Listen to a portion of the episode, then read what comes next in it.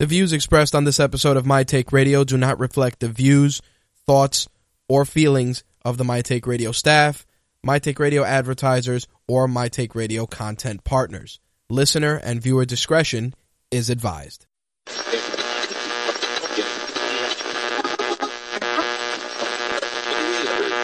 This coverage is live and uncensored, so if you have any small children present, you may want to have them leave the room.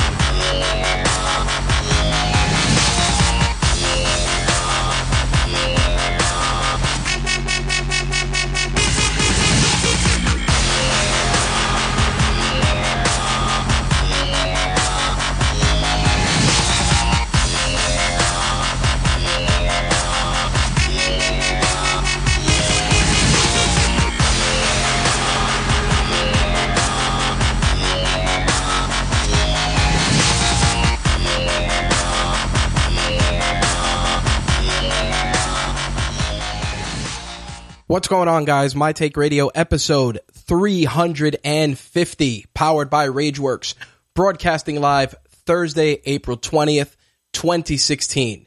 I'm your host, Rich, and our call in number 347 324 3541. Again, that call in number 347 324 3541. If this is your first time tuning into My Take Radio, it is where I give you my take on MMA, pro wrestling, gaming, and entertainment.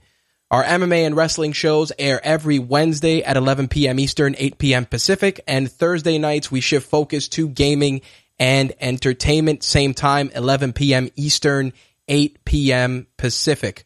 You can watch, listen, and chat live by heading over to mtrlive.com.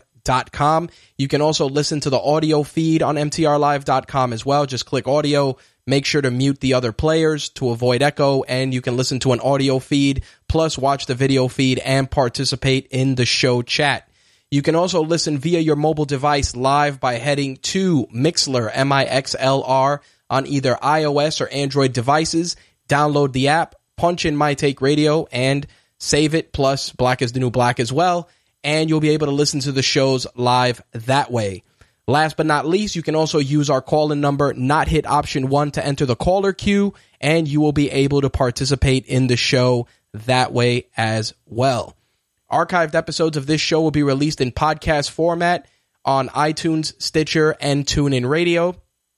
Video archives will be released on our YouTube channel official Rageworks. Punch that up in YouTube. Subscribe if you haven't already to get access to episodes of My Take Radio, event coverage, product reviews, unboxings, uh, video game stuff, you name it. Everything is going on the official Rageworks channel.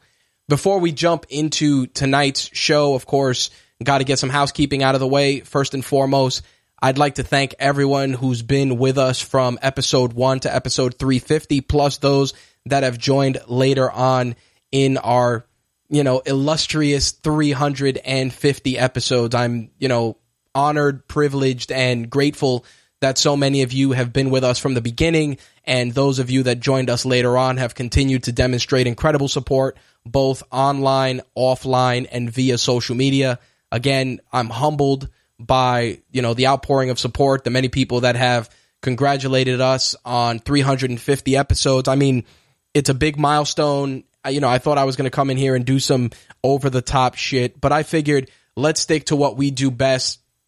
And that is giving you raw, uncensored commentary on mixed martial arts, pro wrestling, gaming, and entertainment. I was originally going to give you guys all four topics tonight, but I didn't feel like giving you guys a three hour show for episode 350. We wanted to keep it tight and give you guys the best stuff that we could uh, both from an MMA and a wrestling perspective. Again, you know, I'm very grateful and humbled by the outpouring of support by so many of you over the 350 episodes that we have done.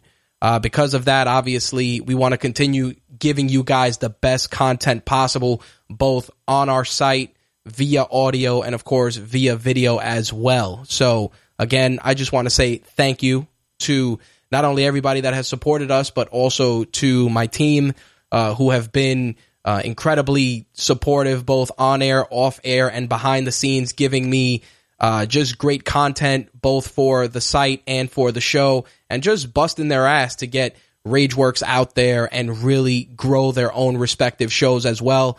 Uh, shout out to Jay Santee, uh, and of course, Ben and Taylor from Black, Black is the New Black, uh, Captain Quark from Buried, and of course, Slick and the rest of the Rageworks and MTR team who have, you know, again, proven themselves time and time again, uh, both on air and off. Again, I'm just uh, very grateful for all the people that have jumped on this crazy, crazy journey.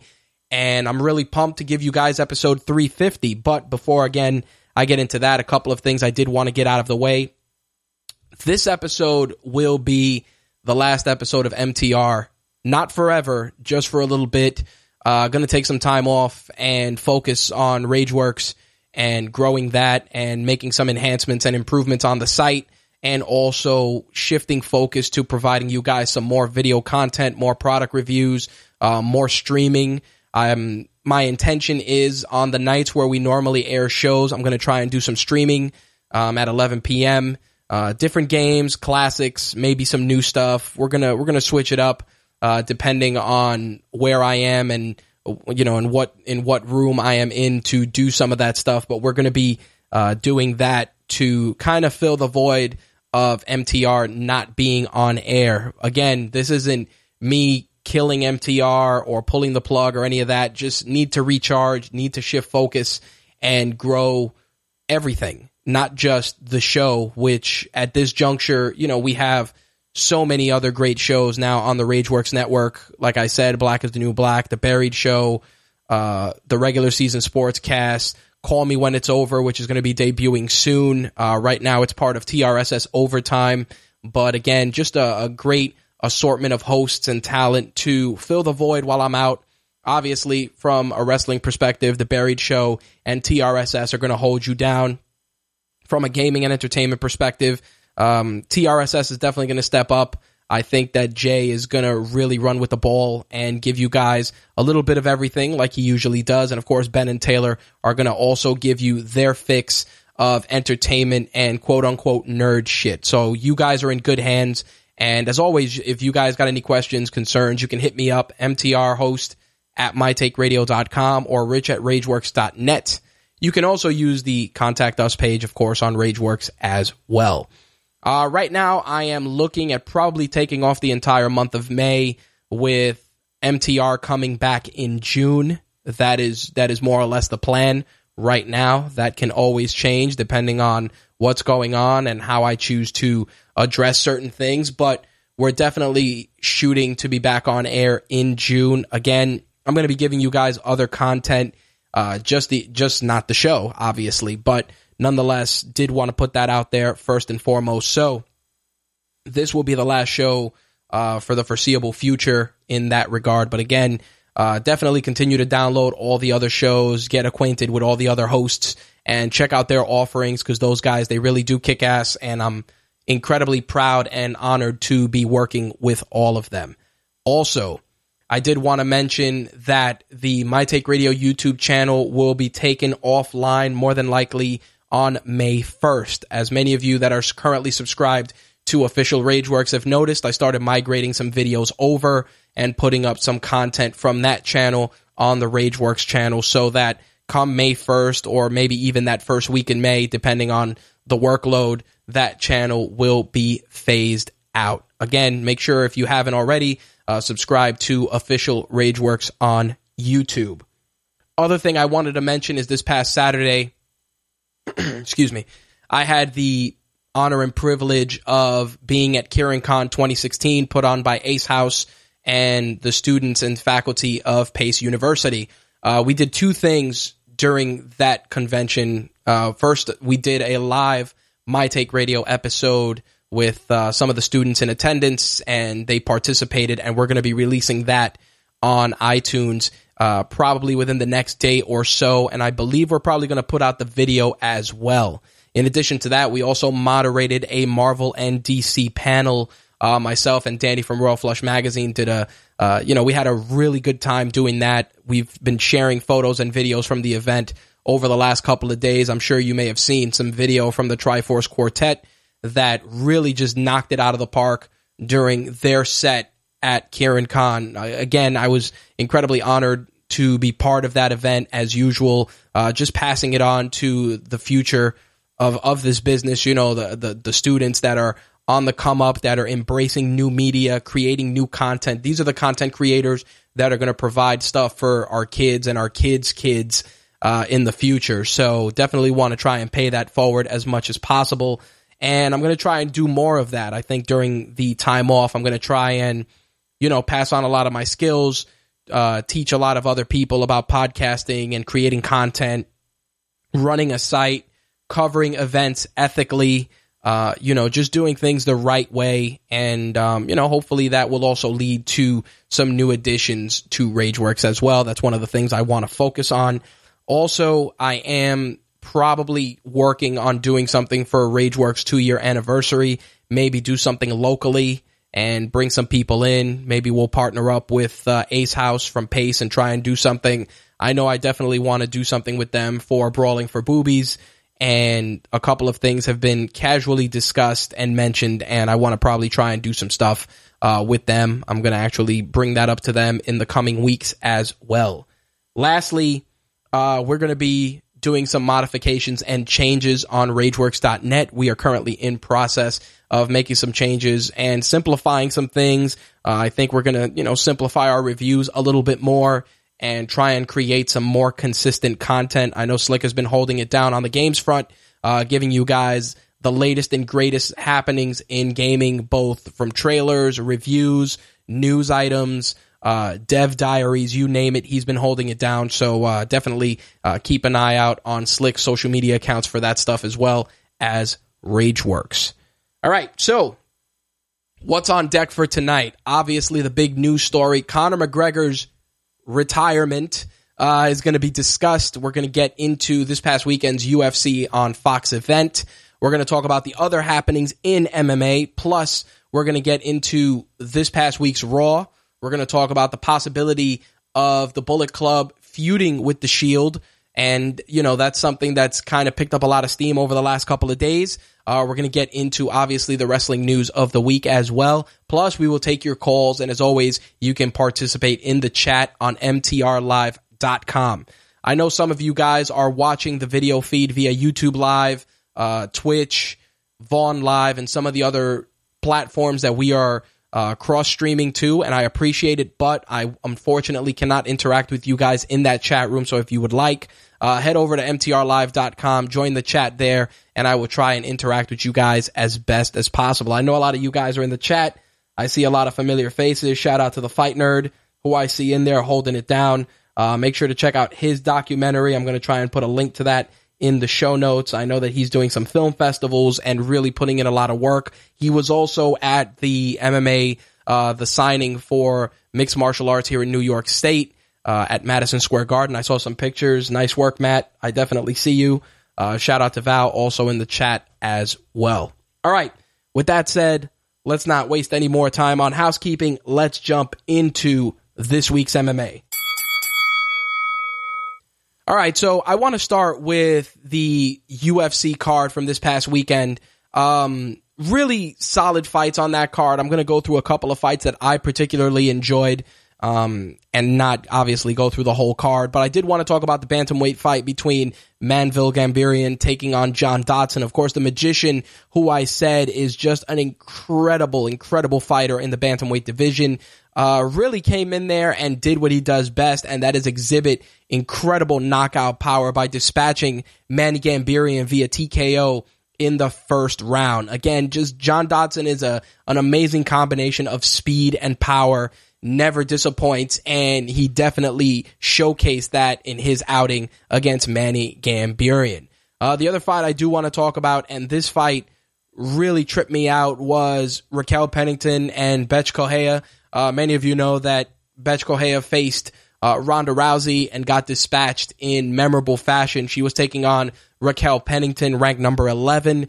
Uh, very solid fight between both women. I thought that Bethe Correia was going to be more aggressive, uh, more vicious going in, but Turns out Raquel Pennington was just the better fighter from bell to bell. The ladies did go the distance, and Raquel Pennington took the fight via split decision. A lot of people that watched this fight were saying that that fight could have gone either way, but I think Raquel Pennington got the better of many exchanges, especially in the later rounds. I want to say that she uh, definitely stepped it up in rounds two and three. She got that momentum going in and dispatched uh, Ronda Rousey's former challenger. Now, Again, this doesn't put Raquel Pennington in any sort of title contention, but it definitely showcased some incredible skills. Now, I did want to talk about uh, Chiesa and Beneil Dariush's fight only because a lot of people were looking at this fight and, you know, Michael Chiesa won the Ultimate Fighter, ranked number 14th in the lightweight division, and people were kind of, you know, they, they've kind of written off Michael Chiesa. I don't know if it's because he's not getting enough fights, not being booked adequately, but at the end of the day, he actually impresses when he gets out there and has a, a solid opponent. Uh, Dariush, of course, uh, definitely was no stranger to mixing it up, and he did. Uh, there were a lot of good moments, especially in the first round, where Dariush was getting a lot of really good exchanges, uh, working the leg kicks, working the clinch game. Um, not to say that Chiesa wasn't prepared for that, but it ended up where the fight went to the ground. Uh, Dariush went to shoot for a double leg, and when he tried to get Chiesa up against the fence, um, you know, Chiesa secured a body lock takedown. At that point, uh, he transitioned to the rear naked choke, and um, even though Dariush was get trying to get to his feet, Chiesa ended up locking in the choke again, and um, he couldn't break the grip, and Dariush tapped out uh, via rear naked choke in the second round. Solid work for Chiesa. Again, a guy that is incredibly underrated uh, coming out of the Ultimate Fighter, and he definitely impressed in his outing. I definitely like that fight. The other fight, Cub Swanson, Hakran Diaz. I expected this fight to go very, very one sided. Cub Swanson, when he's dialed in, he comes in there and he's a beast. Um, he won via unanimous decision, not being able to dispatch Hakran Diaz, but that just shows that Diaz is just you know a, a warrior. He took he took some serious shots uh, throughout the fight, especially in the later part. Uh, Swanson working an incredibly diverse amount of striking. He even went for a wheel kick at one point in the third round. Uh, really good way to kick off the main card. I thoroughly enjoyed that fight. Cub Swanson definitely trying to get himself noticed. That's for sure. Now, Khabib Nurmagomedov was supposed to take on uh, originally, Tony Ferguson, I believe Tony Ferguson dropped out, and Darrell Horcher ended up coming in, uh, taking the fight on short notice at a catch weight of 160 pounds for that fight. Uh, Khabib definitely was incredibly just overpowering from bell to bell. He looked really good. Um, ended up dispatching Horcher in the second round with punches uh, via TKO. And, you know, Khabib came off an injury uh, a guy that many people are fans of. I, you know, I'm, I'm a fan of his, but I just feel that he's been injured and been pulled from so many cards that it's hard to invest yourself into him as a fighter. Uh, like I said, he's exciting when he goes out there. He delivers the goods, but hopefully he can keep himself healthy and get himself into some title contention. Of course, uh, Rafael dos Anjos wants to uh, fight Khabib, and there's been some, you know, some shit talking that's been happening already but whether that fight happens or not remains to be seen. Our co-main event of the evening was the tiny tornado Tecia Torres taking on Rose Namajunas. Now, funny thing about this fight is that Tecia Torres won their first outing. Uh, Rose was trying to even it up and move move up and get into some sort of a groove to get a title opportunity. And the thing about this fight is that Tecia Torres was incredibly aggressive throughout the fight. I do believe that Rose Namajunas utilized uh, her her you know her limbs and the distance to really pick her apart. But Tecia Torres pressed forward pretty much the majority of the fight. That fight could have honestly gone either way. I do feel that Rose dialed it in in round three, but round two could have gone either way. Torres definitely was uh, looking really crisp and solid in that first round. Some really good striking uh, from both ladies. I'm shocked that it didn't go to the ground considering how incredibly skilled Rose is, but Tecia Torres was not, you know, she definitely had a never say die attitude going into that fight, and it showed uh, from round one all the way to round three. Uh, you, you know, I think that you know, the takedowns definitely helped Rose secure the victory. I just feel that Torres, uh, from a striking perspective, really had all the tools. But, you know, in the judge's eyes, securing takedowns is a bigger, it's a bigger thing for them and it really helps uh, sway uh, decisions into the favor of those that are getting takedowns on a regular basis. Again, the fight was incredibly close. It would have gone either way, but for Rose, I think this was an opportunity, obviously, to uh, get revenge for the loss that she suffered originally and really try to put herself into a title opportunity. I think that she's probably not going to get um, a title opportunity just yet. She probably will have to get one more fight in before being considered, but nonetheless, it was definitely a solid outing by both ladies and a really, really good co-main event. Now, of course, the main event of the evening, Rashad Evans, Glover Teixeira. Rashad ranked number seven, even though he's been on the shelf for quite some time, taking on an inc- a very dangerous Glover Teixeira. And sure enough, uh, that danger uh, reared its ugly head very quickly as Teixeira pretty much uh, secured a nasty, nasty, nasty left to put Rashad Evans out. And Rashad was out cold, uh, knockout in the first round, a minute and 48 in. Um, you know, it's, it's interesting because Rashad was dispatched so quickly and in such a, con- in such convincing fashion. Obviously, uh, casual armchair quarterbacks are going to jump and say Rashad should retire. But I, I mean, you know, that's up to him. I mean, Rashad's also been fighting since the first season of The Ultimate Fighter. And in my opinion, uh, you know, he's earned a little bit, you know, he's earned some respect. So, I mean, he got caught, he got put out decisively. Uh, went on to call out Anthony Rumble Johnson. Obviously, that's a fight that probably has contendership uh, ramifications if it does go down. But Rashad Evans got put out. No, you know, no disrespect to Rashad. Rashad's been in the game a long time. Uh, Teixeira was just, you know, he was the better man that night. As to whether Rashad will retire or not remains to be seen.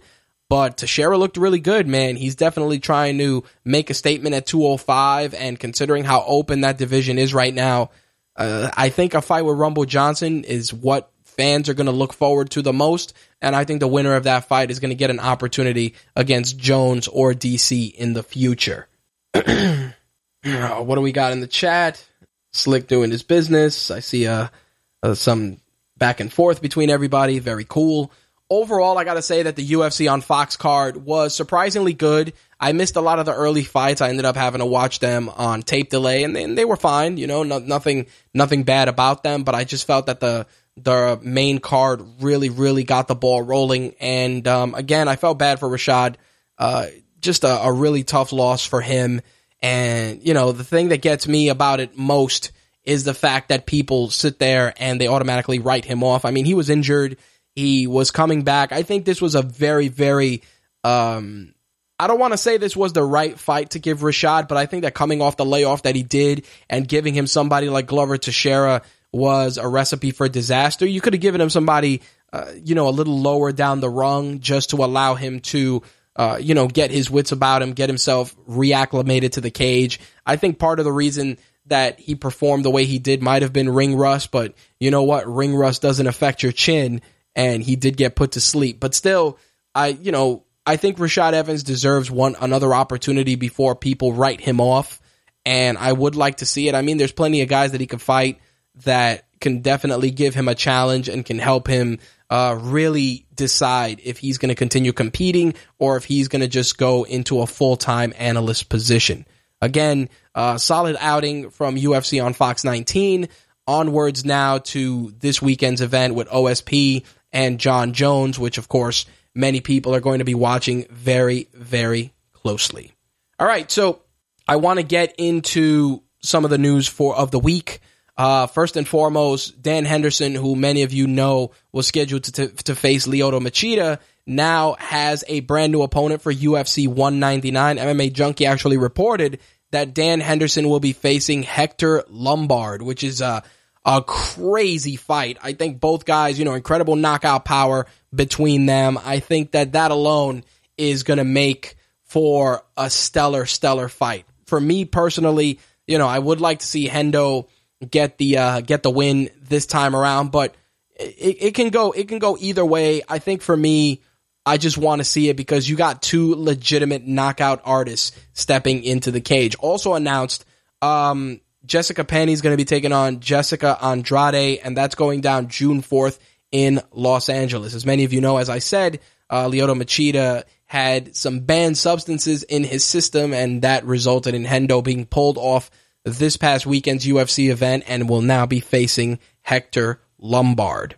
A bit of crazy news on the legal side going on in MMA with Diego Brandao, a UFC fighter who was arrested for actually beating up a strip club employee and brandishing a gun. Um, according to news reports that have come out, Diego Brandao got into a fight with the DJ. Uh, he was try. They tried to remove him from the club. He tried to force his way back in. Obviously, uh, physically, ended up coming back with a gun, pointing it at a patron and an employee before hitting the employee with a weapon. Uh, he was charged with aggravated battery and three counts of aggravated assault. Uh, Brandao is currently under temporary suspension from the NSAC due to testing positive for marijuana metabolites from UFC's uh, January event, which was UFC 195. Uh, it's it's just crazy. The guy, this isn't this isn't the type of stuff you want to be involved with as an organization. And even though the UFC hasn't gone on record acknowledging it right now, I'm sure that there's going to be some serious ramifications. Uh, Brandao ended up posting a $15,000 bond, and I'm sure that there's going to be uh, a lot of a lot more to this story as it develops, but I know that the UFC is going to want to get in front of this and distance themselves as much as possible. Now, one thing I do got to say, and let's see what we got here in the chat. Uh, UFC was much more interesting than the Spence than Spence stopping Algieri. Uh, Fight Nerd also adds Henderson versus Lombard, a decade in uh, a decade in the making and a real compelling fight. Uh, also added that Machida drank the wrong person's pee. well played, sir. Well played. I, I gotta say that, you know, the UFC just has been catching L's left and right. This Diego Brandao situation, uh, is incredibly troublesome, obviously, because the guy already on the ropes due to the suspension, now pulling a gun on a patron, not the kind of shit that the UFC wants to be involved in. And like I said, the ramifications may probably lead to him being released if um, you know these legal troubles escalate and he is found guilty. But we're going to keep monitoring that and I'll keep you guys posted if anything changes. Looks like Kimbo Slice is back in the Bellator cage facing James Thompson at Bellator 158. Uh, even though Kimbo tested positive for nandrolone following his fight with Dada 5000, uh, it seems that he only will receive he only received a 90 day suspension for the infraction. Of course, co- uh, main eventing that card, Josh Koscheck and Paul Semtex Daley. Uh, for those of you that don't remember, Koscheck and Daley have a very memorable history uh, to the point where Daley ended up being fired from the UFC for punching Koscheck in the face after their fight. Uh, definitely a memorable moment for sure. These guys are going to get their grudge match in the Bellator cage at Bellator 158. Uh, Kimbo Slice, obviously, James Thompson is going to be an interesting fight for a multitude of reasons, but I think that the bigger fight is going to be Koscheck and Daley, just because there's legitimate bad blood. If you guys have been following the build up to this fight, you'll have seen just just really, really aggressive shit talking from both guys. Uh, going as far as telling him that he, you know, I'm going to retire you, old man. Uh, they had to be separated a couple of times during the uh, the the po- the pre fight uh, build up. You know, all the press that was there, and these guys had to be separated on multiple occasions. Scott Coker just being in the middle at all times because these guys legitimately hate each other. It's going to make for an exciting fight. And who knows, maybe this is going to be Paul Daley's redemption by dispatching Josh Koscheck in convincing fashion. Now, does that mean that we will see Paul Daley in the UFC? I mean, Dana White pretty much went on record and said that we would never see him ever again, but this is also the same Dana White that said that we would never see women fighting in the octagon. So take that as you will. I think that, you know, Koscheck departing the UFC might have stung the organization a bit. And as for Bellator, I think they're going to leverage the bad blood and really do something major uh, with this card. Like I said, it either may put Paul Daley on the map in epic fashion, or it may lead to Josh Koscheck pretty much forced into retirement due to a very, very severe ass kicking. We'll see what happens. Again, Bellator 158 is going to be a card that we definitely can't be missed. July 16th at the O2 Arena in London. Of course, the card will air on Spike TV. Slick, Dana White is good for putting his foot in his mouth. Yes, he is, and we're going to get into that in a moment. Um, speaking of Dana White, he has been uh, doing a lot of talking lately. He was talking about Ronda Rousey's possible return to the cage for the UFC card here in New York in November.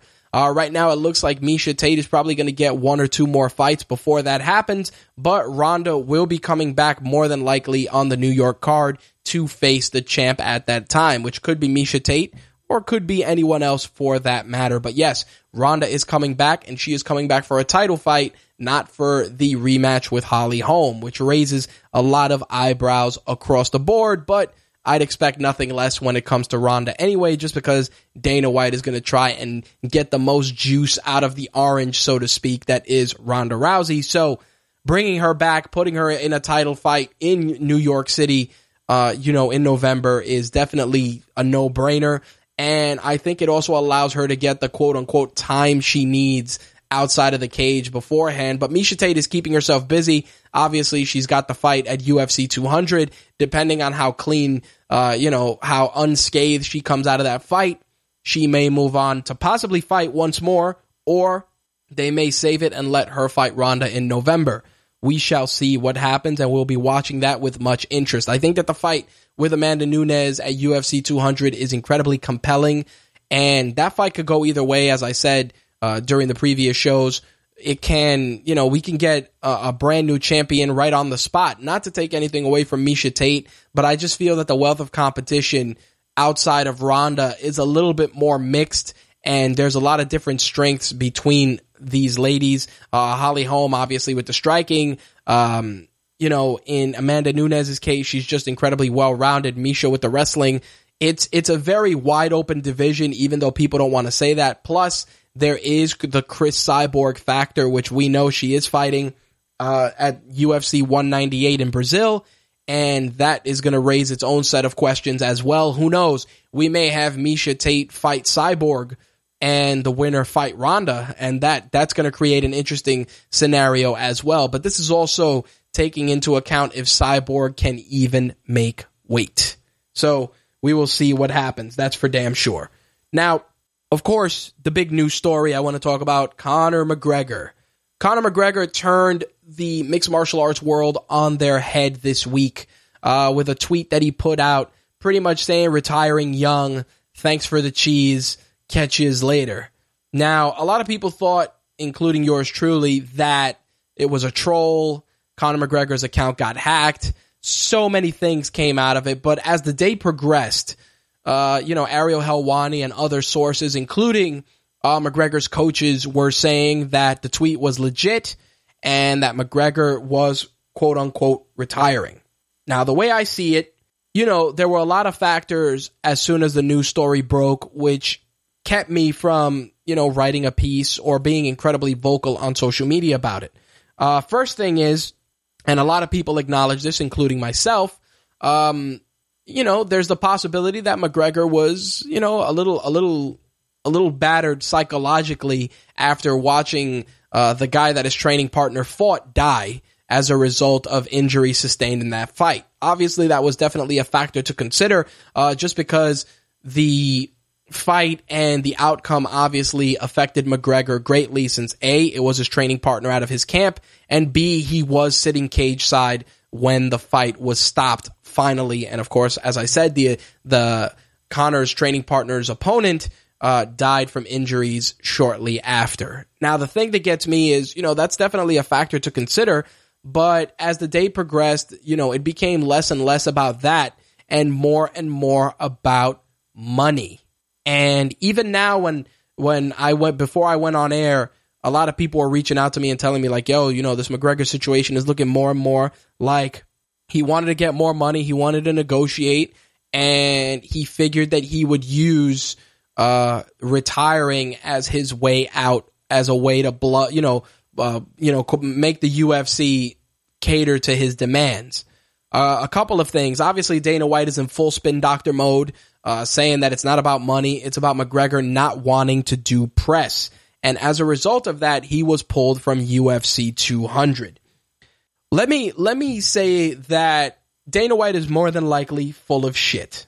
let me let me say that outright. And the reason I say that is because Conor McGregor didn't want to do press.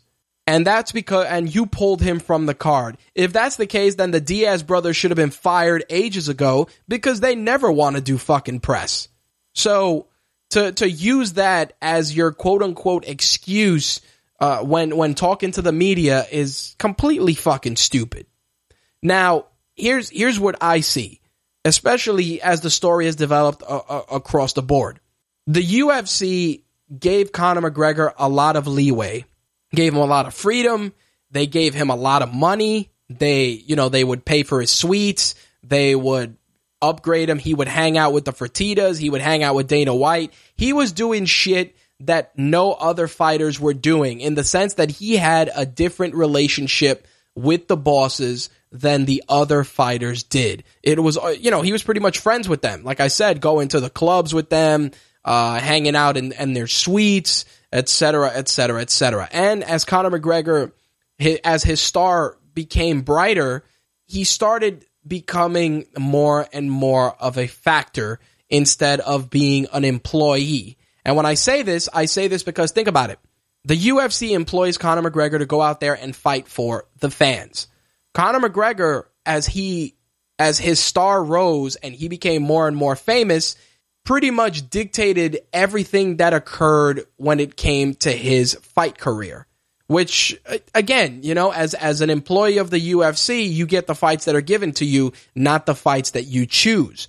Now, we all know that the fight with Nate Diaz, obviously, Nate took the fight on short notice to save the card, et cetera, et cetera, et cetera, and it bit him in the ass, and he ended up being defeated in convincing fashion.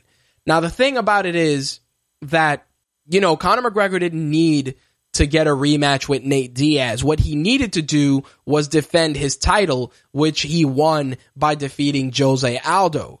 Now, when you look at UFC 200, and I've said this before, you're looking at a marquee card like UFC 100, and you know, you're looking at a card that is supposed to be legendary. And even though it looked good on paper, nobody genuinely wanted to see a rematch between Conor McGregor and Nate Diaz. I'm sorry, but they didn't. What we wanted to see was Conor McGregor maybe defend that 145 strap against Jose Aldo, Frankie Edgar, whatever the case may be. We did not want to see another fight between Conor and Nate Diaz, but Conor wanted to do it, and the organization, of course, kowtowed and gave the man what he wanted. And, and, and that right there is where I feel a problem was being created because it wasn't, oh, I want to fight Nate at UFC 200. Nah, dude, your job is to defend this belt. That's what you're doing. Nate will fight whoever. And that's it. When you look at UFC 200, you'd want to see all title fights, all fights that are just amazing and legendary. You don't want to see a guy whose ego was bruised try and go in there and avenge that bruising. Nobody wants to see that. And again, the UFC have created a monster with Conor McGregor, you know, and now they want to put the genie back in the bottle after the genie pretty much has made himself bigger than the organization. And that's the problem. Even though McGregor probably feels that he is the UFC, I hate to tell you, but the UFC created you. And six months from now, a year from now, if you decide not to fight or if the UFC severs ties with you, you'll be forgotten. Because again, you haven't done, yeah, you've done some amazing things for the Irish MMA community and for the Irish MMA fan base, but you haven't done anything that's long lasting and legendary. And this is coming from a, a guy who likes Conor McGregor. Listen, when you talk about Chuck Liddell, Randy Couture, Ken Shamrock, Tito Ortiz, Royce Gracie, Dan Henderson, um, you know, Shogun, Vanderlei, Rampage. These are guys that have been pioneers in the sport, that have been part of some of the most legendary fights in history. Do not misunderstand. Conor McGregor's done some amazing things, but he hasn't done something of the magnitude that gives him the power that he thinks he has. And that's the thing. You want to go in there, you want to renegotiate, you want to do what you got to do, that's fine. But you're not going to get over on the UFC because you are coming off a loss and you still have a title that you're supposed to defend. And at the end of the day, you're an employee and they're your bosses. Simple as that. Now, my issue is this, and obviously I'll address something else that happened in a moment. Conor McGregor announced his retirement because many people are saying that he wanted more money. Dana White is saying that he didn't want more money. He just didn't want to be part of promoting uh, UFC 200 because he's training and he felt that the media would interfere with his training. Conor McGregor is about the media. He is about that life. He is about interviews. He is about being flashy. He is about sound bites. He is about being brash and cocky and selling a fight. To all of a sudden decide, hey, I'm not going to do this. I'm not going to sell this flagship marquee card. There's something more afoot. And I'm sure in the coming days, we will find that out. Now, a lot of people were looking at the fact that Conor McGregor, shortly after that announcement, started following Triple H, Stephanie McMahon, Shane McMahon, and Becky Lynch. And Becky Lynch has extended numerous pieces of social media communication in Conor McGregor, extended uh, many pieces of social media communication in Conor McGregor's direction. Now, is this a power play by WWE? Is it just co- coincidence? Who knows? But it also makes an interesting case that WWE is trying to scoop up a guy that you know is still at the top of the game, you know, at the top of the food chain in MMA. Again, I think WWE is also doing that for the sake of relevancy and staying out there and adding a little fuel to the proverbial fire. But I got to say this. Dana White's spin on this entire situation is transparent bullshit that we all know is not really what's going on.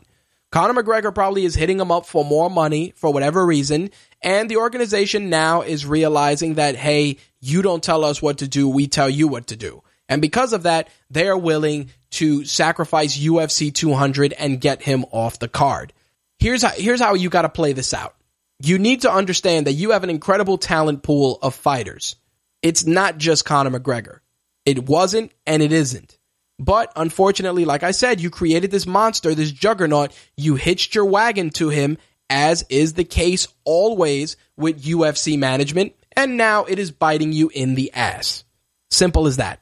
Let's go to the chat room, see what we got. Uh, Dana White said it wasn't about the cash, lol. I don't believe that Conor thrives on press, ru- press runs from Val. Uh, the fight nerd. McGregor also backed out being in the upcoming Triple X movie because he wanted to focus on the Diaz fight for UFC 200. So there may be something there since McGregor must see more money fighting than he sees in a film career. To which Val adds word because Conor isn't getting more than a couple of hundred grand for a movie. The fight nerd adds, and I quote, Conor might be an example of what will happen when MMA fighters start making boxing money on a regular basis. To which Slick adds, UFC 200 should be the UFC version of Night of Champions. I agree 110%. Uh, here's, here's what you gotta do. And to the fight nerd's point about MMA fighters making, uh, boxing money. Here's the thing. MMA fighters making boxing money is fine but at the end of the day, there needs to be a level of control that needs to be set, and the UFC needs to establish that standard. And what I'm saying is, if you don't see the Fertitas taking uh, Demetrious Johnson out to the strip club or out to the parties or out to the hotels or giving him a private suite. And Demetrious Johnson is a marquee name and a champion in your sport. Hell, Demetrious Johnson did not even know that the next Ultimate Fighter with flyweight is going to crown his number one contender. That guy ended up finding out that news story in a fucking Twitch stream from people in the chat room in Twitch that told him that his next opponent was going to be picked from an Ultimate Fighter season. What kind of shit is that? And this is what I'm talking about. The UFC handpicks all these guys that they feel are their guys. You don't see Vince McMahon taking out Roman Reigns to dinner. Everybody gets treated the same. And yeah, there might be some preferential treatment behind the scenes, but in terms of public personas, everybody is the same.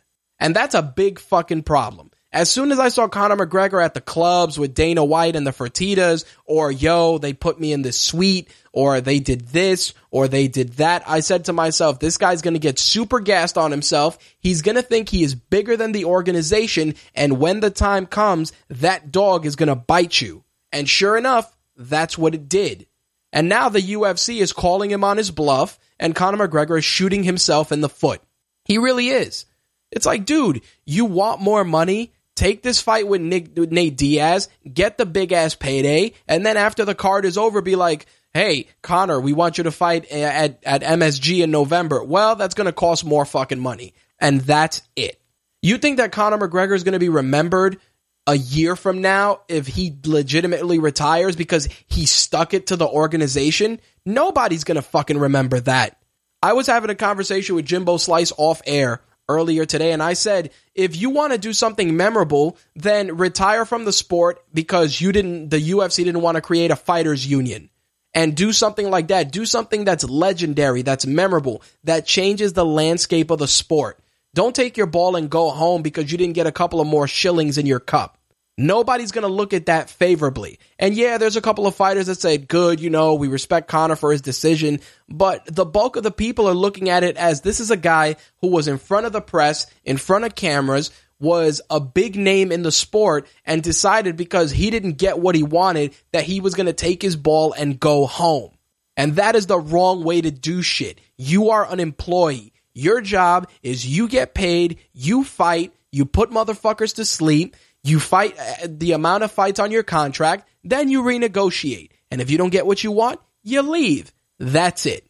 But you don't just turn around and say, oh, I'm going to retire and fuck up the card. Because guess what? If the UFC signed Fedor tomorrow and said that he is debuting at UFC 200, you know what would happen to Conor McGregor's big chest, you know, his big puffy chest right now? He would be, he would be deflated like this why? Because the focus would shift to something bigger and something more noteworthy. You know? He thinks that by doing what he's doing, he's sticking it to the organization and all he's doing is shooting himself in the foot. You're not you're not you're not doing anything memorable. You're not doing anything for the for the fighters or for the sport. You're doing what you're doing for you. And that's the thing. People are looking at it and they're like, yeah, but you know, the UFC did this and the UFC did that. The UFC is still his employer and he is an employee. Period. You know, the UFC is going to continue to cake off and make money and put on fights without Conor McGregor because there's plenty of guys that are going to come up and take that money. You don't think that the UFC is going to grab another Irish guy, promote the shit out of him, and create another Conor McGregor? That's what the sport does. Simple as that. The same way that WWE took Roman Reigns from being a guy that said one word in a Shield promo to being their champion like this is the same way that the UFC is going to take Paddy O'Malley from Dublin and turn him into the next Conor McGregor. Wake the fuck up, people. This is the shit that happens. This is the sport. This is how it goes. The UFC and, and WWE, the only thing that separates them are predicted outcomes versus real outcomes. And even that on some days is a little questionable. But the business tactics, the ethics, and the bullshit that go on both on air and off air are fucking the same. The same. Simple as that. Slick adds that w, WWE still does business better than the UFC. Oh, I agree 100%. The WWE's a better a better business entity, but at the end of the day, you know, WWE has done their fair share of of, you know, shady money tactics too. But again, everybody's getting paid there. You know, because when the WWE network was announced, a lot of people were concerned about making money on house shows, making money at WrestleMania, and obviously WWE made up for that but it's definitely not what they were making before. There's definitely been some concessions, but again, those concessions were made because there was a greater good at stake. The network would allow them to have new programming, new ways to get wrestlers on television, including NXT and other programs. It was revolutionizing a medium. UFC doesn't even fucking try to give you Fight Pass as a subscription. Because at the end of the day, they're an organization chock full of money that nickel and dimes their fans and their fighters. That's it. The problem is that a guy like Conor McGregor thinking that he's being a difference maker for himself is doing nothing but sabotaging his own career. And I'm telling you, if if if J- if George St. Pierre announced that he's fighting at the next UFC pay per view, if they signed Fedor, if you know they did a super card with Bellator, anything noteworthy, the Conor McGregor th- situation would be an afterthought. But it's only a buzzword now because it's the only thing interesting that's going on. Simple as that. You know, I just the way the way I th- I think that this is going to pan out is a the UFC is going to really put the screws to Conor and force him to fight just because he is under contract, or the guy's going to retire. They're going to strip him of his belt, and that will be the end of the Conor McGregor train for now. And yes, Conor McGregor can go and fight in Bellator, fight in RFA, uh, start his own promotion, but he he's gonna or he's he's already burned his bridge in the UFC. They're not gonna forget that. Now, as for you know the WWE aspirations and you know people's hopes being being high, the WWE is putting their their forks in the fire because they hope to a pick up some steam and get some news, and b you never know, maybe they would sign him, maybe they would send him to NXT, maybe he does go into professional wrestling. Who knows? But at the end of the day, everybody's gonna forget. eh, Nobody's gonna forget that Conor McGregor tried to to to play chicken with the UFC and he had to pull off the road because he lost. That's it. No, and you know he's playing chicken with them, thinking, "Oh, they're gonna they're gonna move, they're gonna move, they're gonna move." Nope, they're not gonna move because at the end of the day, their pockets are deeper than yours, and you need them more than they need you. Simple as that. Anyway, I did want to talk about this other bit of allegations that have been floating around. As many of you know, a couple of weeks back, we were talking about a situation involving BJ Penn, which was resolved by the UFC. And now all of a sudden, um, there's a new legal situation that came up with BJ Penn that has a lot of people talking. And I'm sure that the UFC did not want this getting out. Um, according to what's been said, he is being investigated for an alleged sexual assault. MMA Junkie is reporting that the police in Hilo, Hawaii are looking into a sexual assault report that they received from Delaware County, Ohio Sheriff's Department, where the alleged victim lives. Um, according to what's been said, the victim is the the boyfriend of, of an ex-employee of Penn's who claims that Penn, uh, well, excuse me, boyfriend. Uh, the victim is a girlfriend of an ex-employee of BJ Penn's who claims that Penn assaulted her on August 31st, 2015. According to the report, they say that BJ Penn was knocking on the young lady's window saying if she could, if he could sleep in the office because he was drunk. Uh, she ended up bringing him a glass of water, caught the guy, you know, cranking one off. She went to throw him out. He ended up following her and tried to sexually assault her. And um, you know he ended up leaving. And as a result obviously these allegations were uh, put in play. Now from what they're saying the hilo police are going to be investigating this situation. And uh, we're going to see what the deal is. Now one of the things that's been coming out is that BJ Penn issued a statement in February denying the claims and saying that the boyfriend was trying to extort him. Nonetheless, you know, sexual assault allegations are serious fucking business. And again, BJ Penn's allegations of wrongdoing were originally, uh, he was originally exonerated by the UFC because they felt that there wasn't enough evidence, but it looks now like this situation may be escalation overall. Uh, definitely going to keep it locked to RAGE Works to see of any additional developments and of course on social media as well. Uh, definitely not a good look. Again, like I said before, the UFC not faring well in that regard.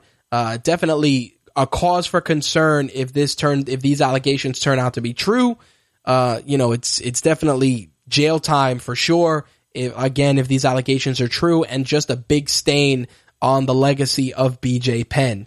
Uh, we're going to be keeping an eye on that, like I said, and if anything new comes out, uh, we'll share it on our fan page or we'll share it on the site, obviously, because we won't be doing any shows in the meantime. But again, uh, pretty pretty serious situation that we will be monitoring. All right, so I want to wrap things up with some fight predictions from this weekend's UFC 197 card. Uh, I'm going to start with the prelims on Fox Sports One. Actually, you know what? I'll start with the fight pass, the fight pass prelims, uh, which have three fights: Efrain Escudero and Kevin Lee, uh, Mar- Marcos Rogerio de Lima taking on Clint Hester, and Walt Harris taking on Cody East. Uh, between Escudero and Kevin Lee, I'm gonna go with Escudero only because you, you can't, you can't keep this guy down every time that he's been in the, in the UFC. Then he leaves the UFC, gets a couple of wins together, comes back.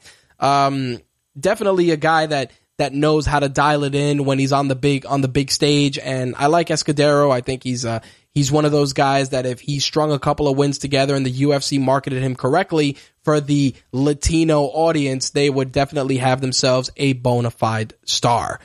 Uh, Marcos Rogerio de Lima and Clint Hester. Uh, I haven't seen de Lima fight, so it's tough to pick this fight, but Hester definitely goes out there and gives it 110% when he's in the cage. Uh, it, I'm I'm gonna kind of go coin flip here, and I'm gonna go Clint Hester only because I'm not too familiar with DeLima's uh, fight. Same thing with Walt Harris and Cody East, which is your main event for your Fight Pass prelims. I am going coin flip on this and going with Cody East.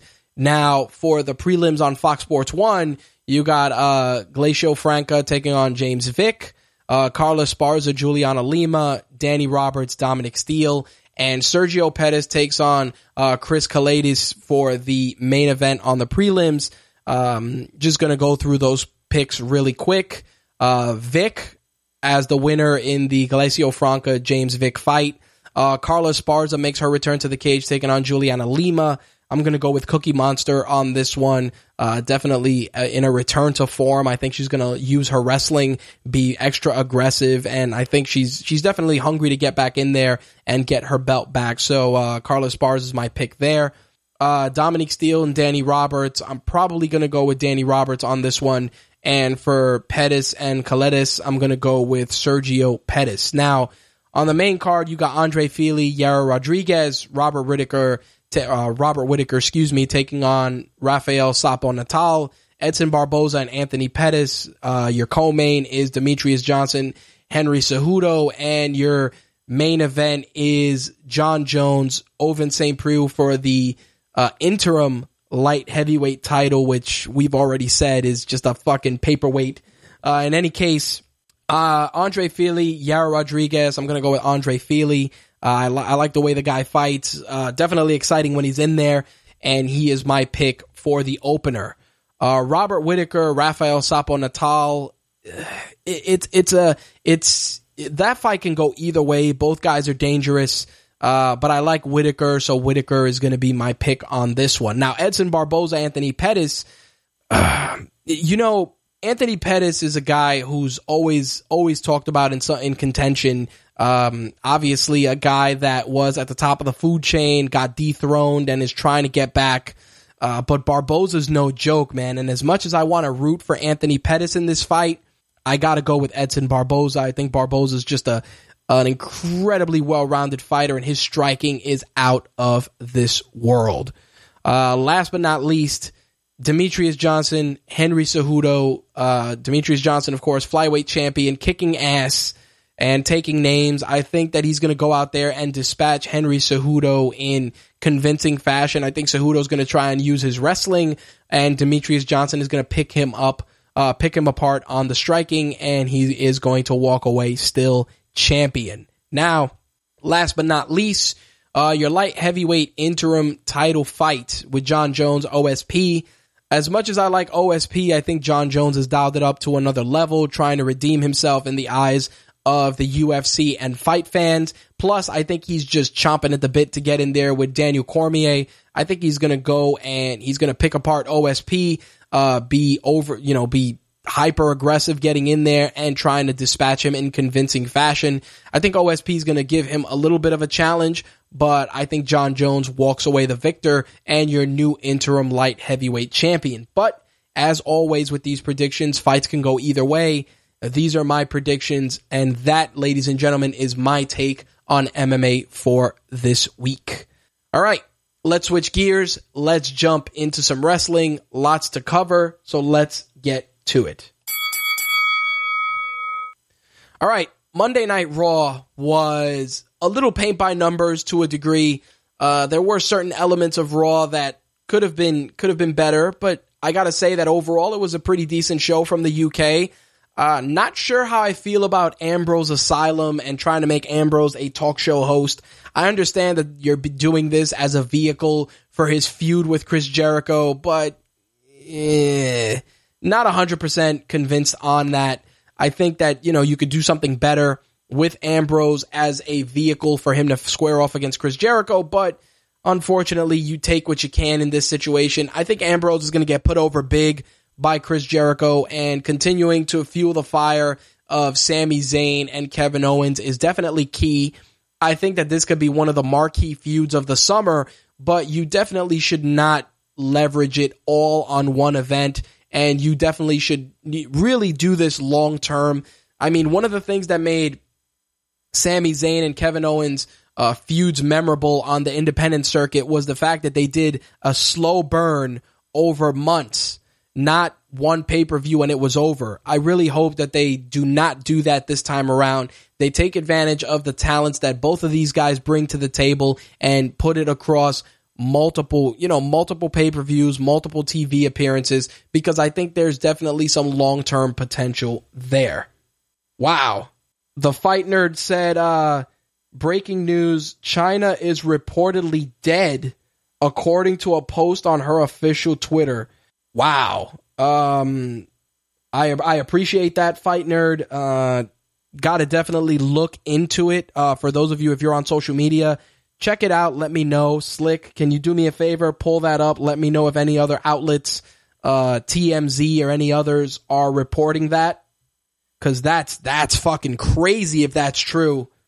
Um, please let me, let me know before the show is up if there's anything from TMZ or any major news outlet Slick. Uh, props to the fight nerd for sending that my way. I hope it's not true. I think that, uh, Joanie Laurer, Chyna was trying to get her life together and, you know, trying to kind of dig herself out of the, you know, drug abuse and everything else that she was dealing with. So I really hope that is not the case.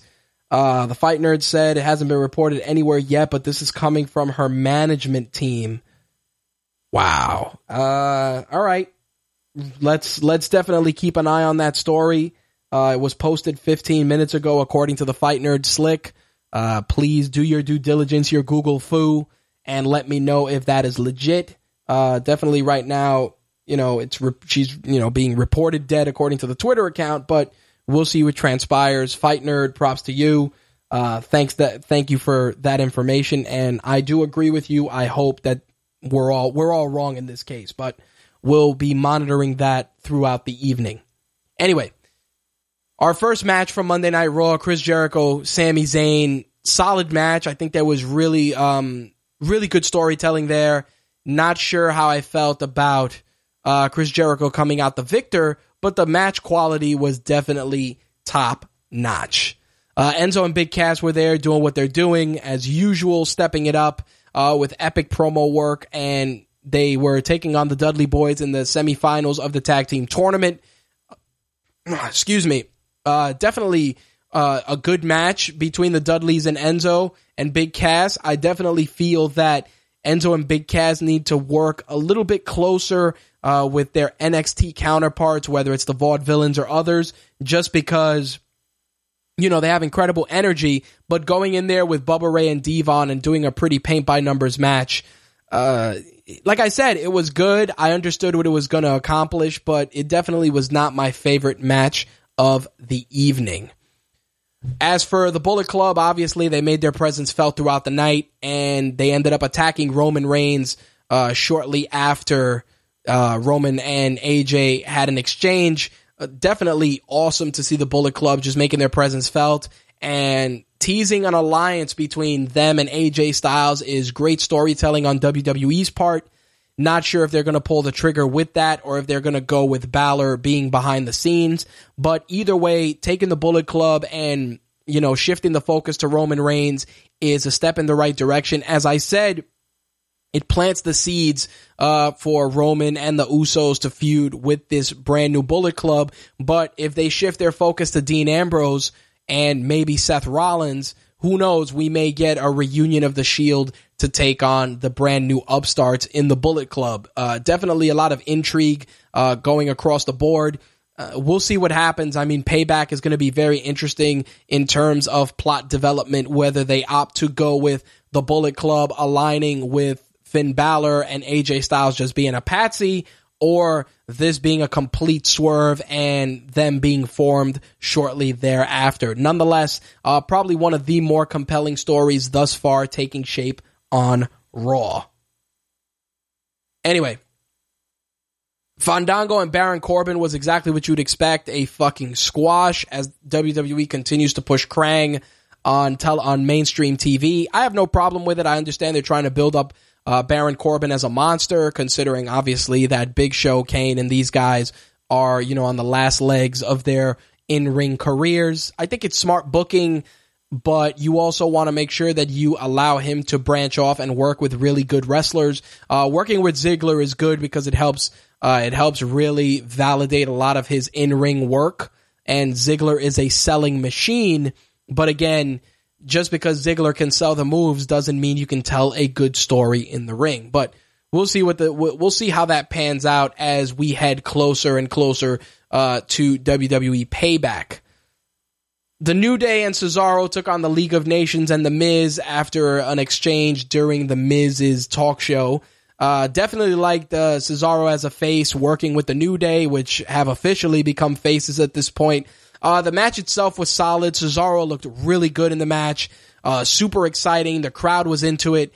And, um, I really, I really liked the New Day as faces. I think they're going to sell a lot of merch now. They're super over, which is a given. And Cesaro looked good out there, man. Now that he's healthy, uh, hopefully he will, you know, use the IC title as a catapult to bigger and better things. Plus, I think that the Miz's ring work has improved quite a bit, and mixing it up with Cesaro is definitely going to make him a better wrestler through and through.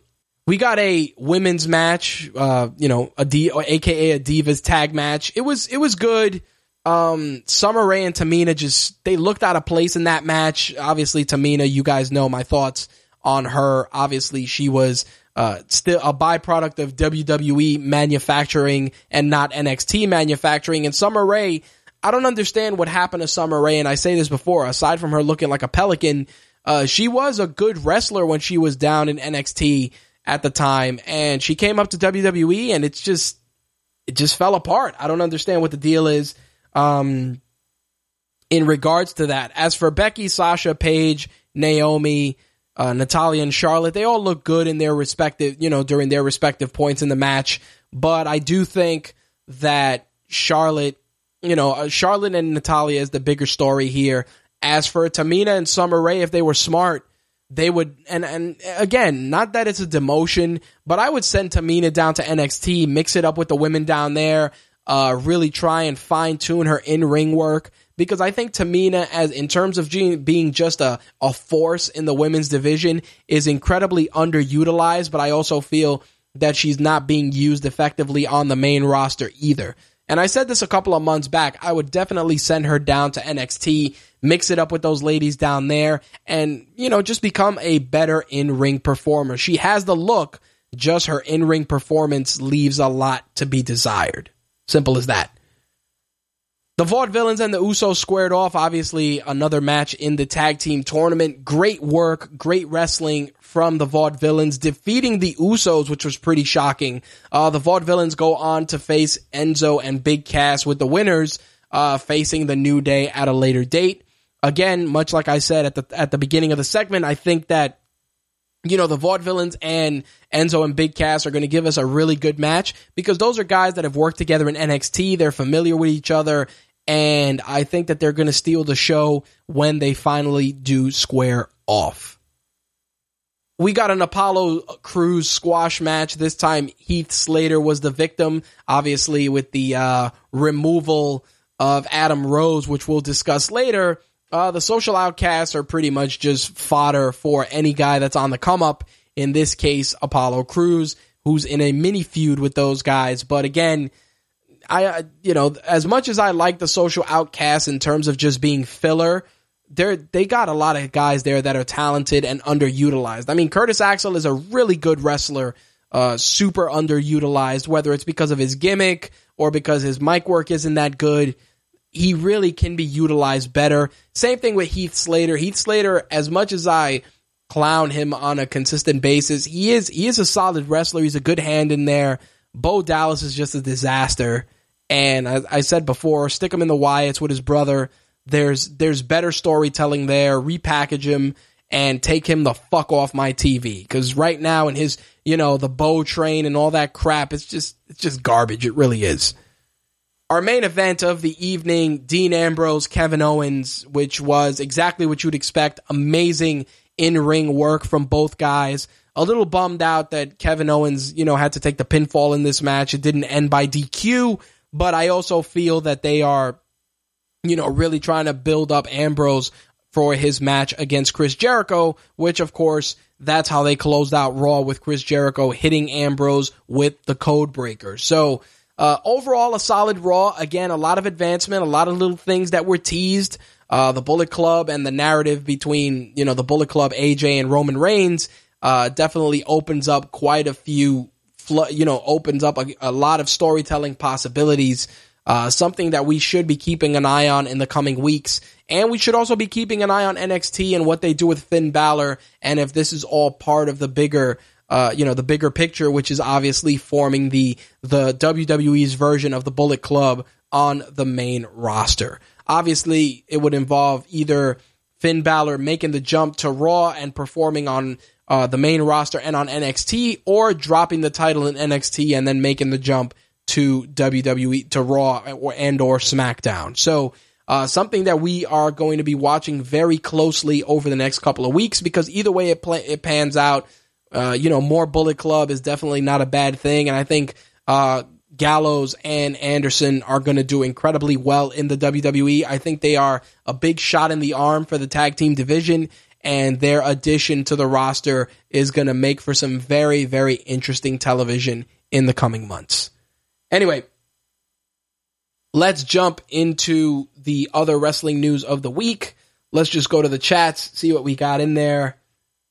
Uh, Tamina should be whooping ass in the WWE. She should be 2016 Chyna, according to Slick.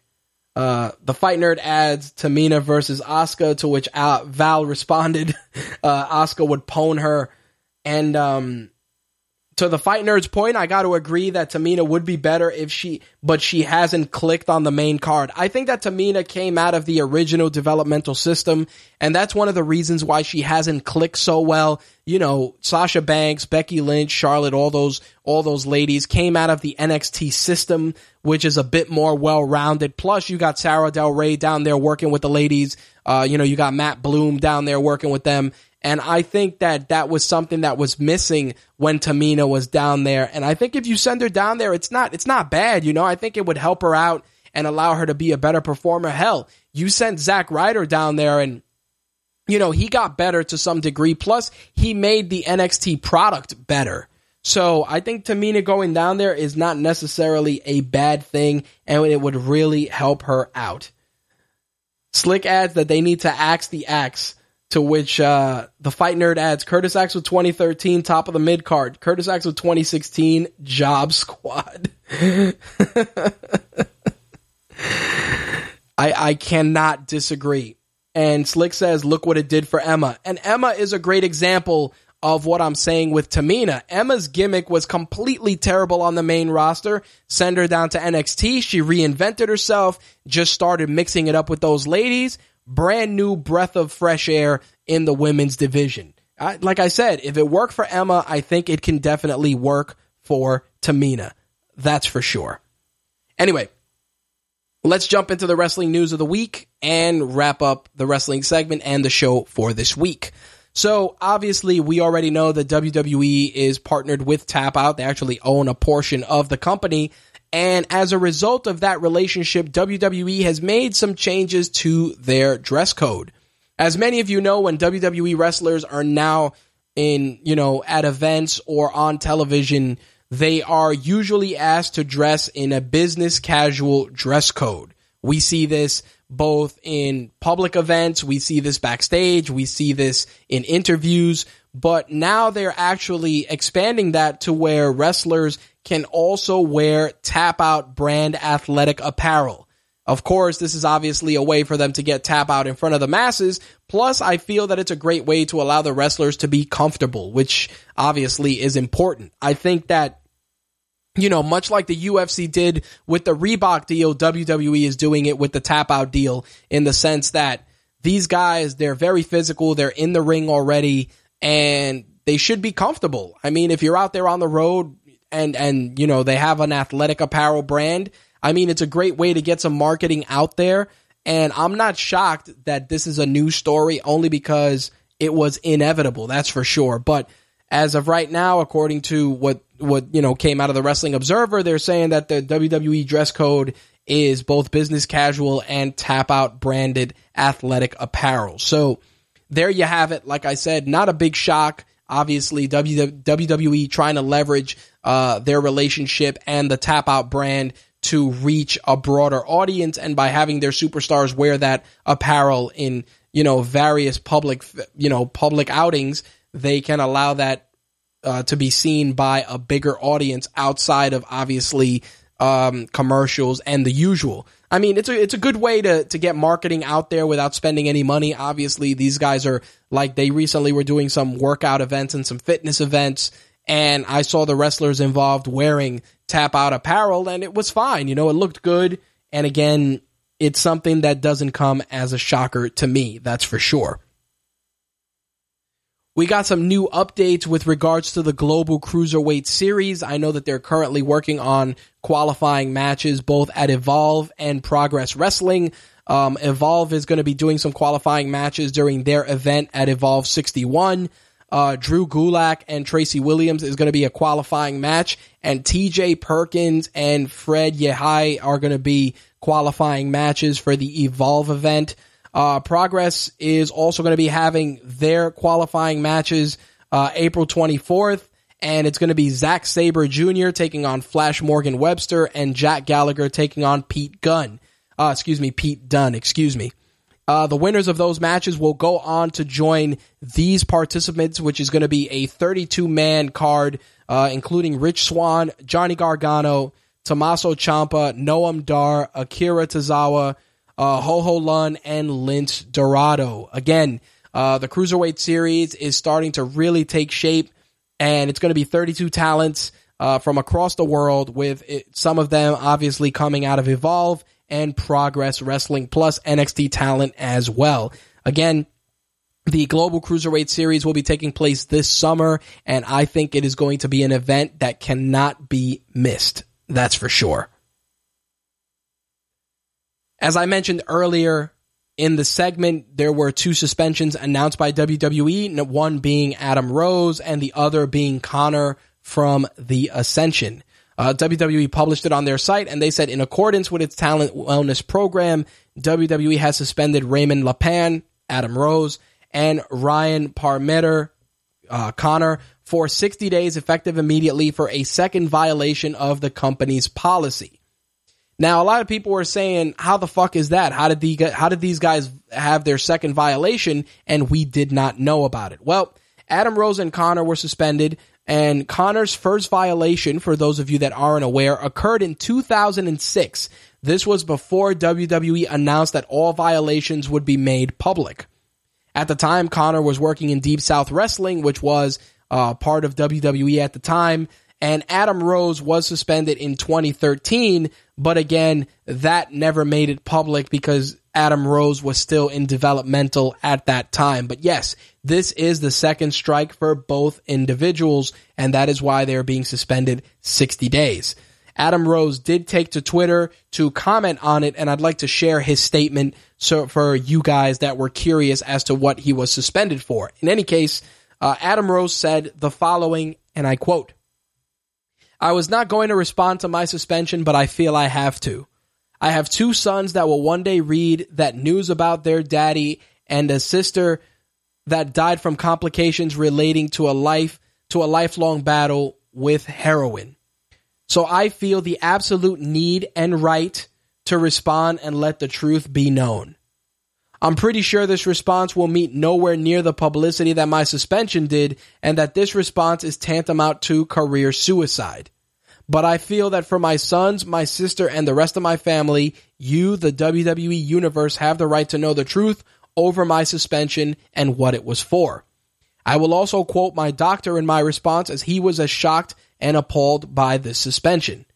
I can say right now I did not do anything knowingly wrong and was taking prescribed medication that my doctor and I follow and that my doctor and I followed all the correct protocols. My actual response and doctor's responses will be coming soon, so before you judge, know the facts. My family and I are still collecting ourselves from this blow. I have zero anger or animosity towards the WWE, but feel the administrators over the WWE wellness policy were just simply not ta- not right in taking this action. But I feel facts are facts, and my family and I will be the ones putting our lives back together after this mess. My response will be up soon along with my doctors. So there you have it. it. it. was interesting when I heard about the suspensions. Um, you know, obviously you look at Adam Rose, he's incredibly lean and in shape. Uh, you know, when I read about the suspensions, I said maybe it was for weed. But considering that now you have doctors getting involved, it may have been for something a lot more serious. Uh, we're definitely going to be monitoring this story. I'm curious to see what Adam Rose's statement is, along with the statement of his doctor. As for Konnor, no other statement was made aside from him being suspended. So whatever he's being suspended for is probably warranted. But in Adam Rose's case, like I said, after seeing his um, you know the spotlight that they had on the on the uh, WWE special, the E60 special. I'm curious to see what exactly is going on, and um, I'm curious to see what what his doctors have to say. So again, keep it locked to our social media channels and RageWorks.net for any additional developments on this story. Slick said, uh, FYI, according to the Fight Nerd, Chyna's death has been confirmed officially by TMZ. Um, Slick adds, probably unfortunately true, but TMZ is not the most reliable source. But I gotta say, uh, TMZ, when it comes to celebrity deaths, is usually usually on point. That's not something that they take lightly, obviously, because they can be sued. So, I, you know, it pains me to say that it looks like like Chyna, you know, Joanie Laurer has passed away. Uh, we're definitely going to continue to dig into this story after we wrap up tonight's show. And, you know, I will try and, uh, you know, dig a little deeper. But it looks like TMZ and Chyna's social media channel have acknowledged her passing. Uh, it's going to be interesting, much like what Slick said, if WWE is going to acknowledge it on Monday. Again, uh, we're going to see more about the story as it develops, but right now it looks like TMZ and Chyna's social media account uh, on Twitter are acknowledging her passing. If so, uh, you know, my condolences to her friends and family. Simple as that. Ah, and her management team did confirm it. Thank you. Uh, props to the fight nerd for that. Two last bits, two last bits of wrestling news before we wrap things up for the wrestling segment this evening. Uh, WWE.com has confirmed that the Bellas will be getting their own spin-off show, aptly titled Total Bellas. Uh, this is going to run for six one hour episodes and will follow obviously Brie and Nikki Bella plus their respective uh, their respective other halves, John Cena and Daniel Bryan. Uh, this particular uh, series will focus on you know Nikki Bella post neck surgery along with her recovery and the interesting dynamic that will be occurring with Daniel Bryan and Brie Bella moving in with John Cena and Nikki Bella while Nikki recovers from surgery. Uh, the Bellas will remain part of Total Divas, and um, the sixth season for that show will include Brie, Nikki, Eva Marie, Naomi, Natalya, Paige, Lana, Renee Young, and Maryse. So there you have it. Not only are we getting Total Bellas, but we are also getting Total Divas with some new cast members as well. All right. So as of tonight's show, even though SmackDown was taped, I am going to give you guys the WWE payback card so far. There may be some spoilers here, so if you are a person that wants to watch SmackDown live, you can fast forward through this next bit of audio beforehand. Uh, John Laurinaitis is in the promo pick, uh, Fight Nerd, because John Laurinaitis is married to Brie and Nikki Bella's mother. So, um, for those of you that were curious as to why John Laurinaitis, aka Johnny Ace, has popped up on some of the uh, the press, it's because Johnny Ace is married to Brie and Nikki's mother. That is why you are seeing John Laurinaitis all over the promos for Total Bellas. So there you have it. Uh, very interesting, that's for sure. With Johnny Ace married to Brie and Nikki's mother, uh, Brie, of course, with Daniel Bryan, and Nikki with John Cena. It is going to make for some very, very interesting TV. That's for sure. Anyway, so thus far, the matches for WWE Payback are as follows uh, Sami Zayn and Kevin Owens, which we already know. Chris Jericho and Dean Ambrose, which we already know from Monday. Colin Cassidy, Enzo Amore will be taking on the Vaudevillains. Uh, the women's title will be on the line with Charlotte, with Ric Flair in her, cor- in her corner, taking on Natalya with Bret Hart in her corner. The IC title will be defended as The Miz takes on Cesaro. And last but not least, Roman Reigns and AJ Styles. I'm sure that we are probably going to get something with uh, Karl Anderson and um, Doc Gallows taking on the Usos. I have a feeling that we're probably going to see that at Payback. And, um, you know, we probably get may get one or two more matches added to that card as well over the coming weeks. But right now, those are the matches for Payback. In any case, uh, that last bit of wrestling news is going to wrap up the wrestling segment. Uh, really bummed out about the Chyna story, if true. Uh, really, really terrible news uh, that uh, you know it pains me to talk about on air, but it, you know she was she was going through a lot, and you know during her last appearance on O and A, you know she was talking about the stuff with X Pac. X Pac called in, and it was you know it was a very it was heartbreaking hearing some of the stuff that she was talking about and some of the stuff that she endured. But um, you know it's it's unfortunate, that's for sure. In any case, like I said, keep it locked to our social media accounts as we find out more about this story. In any case, I've given you guys my take on professional wrestling for episode 350 of MTR. And of course, I've given you my take on MMA as well. I'd love to hear yours. Feel free to reach out via social media at my take radio at rage underscore works on Twitter. You can also email me with any questions, concerns, or if you'd like to be a guest on a future episode of My Take Radio by emailing mtrhost at mytakeradio.com or rich at rageworks.net. Last but not least, archived episodes of this show will be available for audio in podcast format on iTunes, Stitcher, and TuneIn Radio, and on video on official Rageworks on YouTube. We may actually be moving towards Vimeo for some of our stuff going forward, obviously, just because of the shit that we had to deal with with YouTube. But in any case, keep it locked to Rageworks for any developments in that area. Last but not least, as always, you can find Rageworks on Instagram, Snapchat, Pinterest, Google Plus, and any of the other social media outlets. Of course, links for all that can be seen in our show notes and on rageworks.net. If you want to interact with me and the rest of the Rageworks and MTR team, you can also join the Rageworks group on Facebook, which is open to the public. Feel free to join, participate, chat with myself, the rest of the staff, and the listeners and readers as well. All right, guys.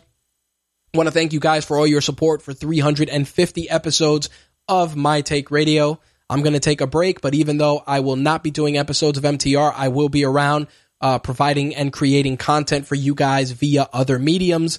Please continue to support our other shows, Black is the New Black, the regular season sportscast, Call Me When It's Over, and The Buried Show. My Take Radio will probably be back in June. Obviously, keep it locked to our social media accounts uh, for further developments on our return. Again, thank you guys for 350 episodes of awesomeness. I am honored and privileged to give you guys as much of myself and as much entertainment as possible. All right, guys, I'm out of here. I'll see you guys in a couple of weeks. Thanks for your support. Peace.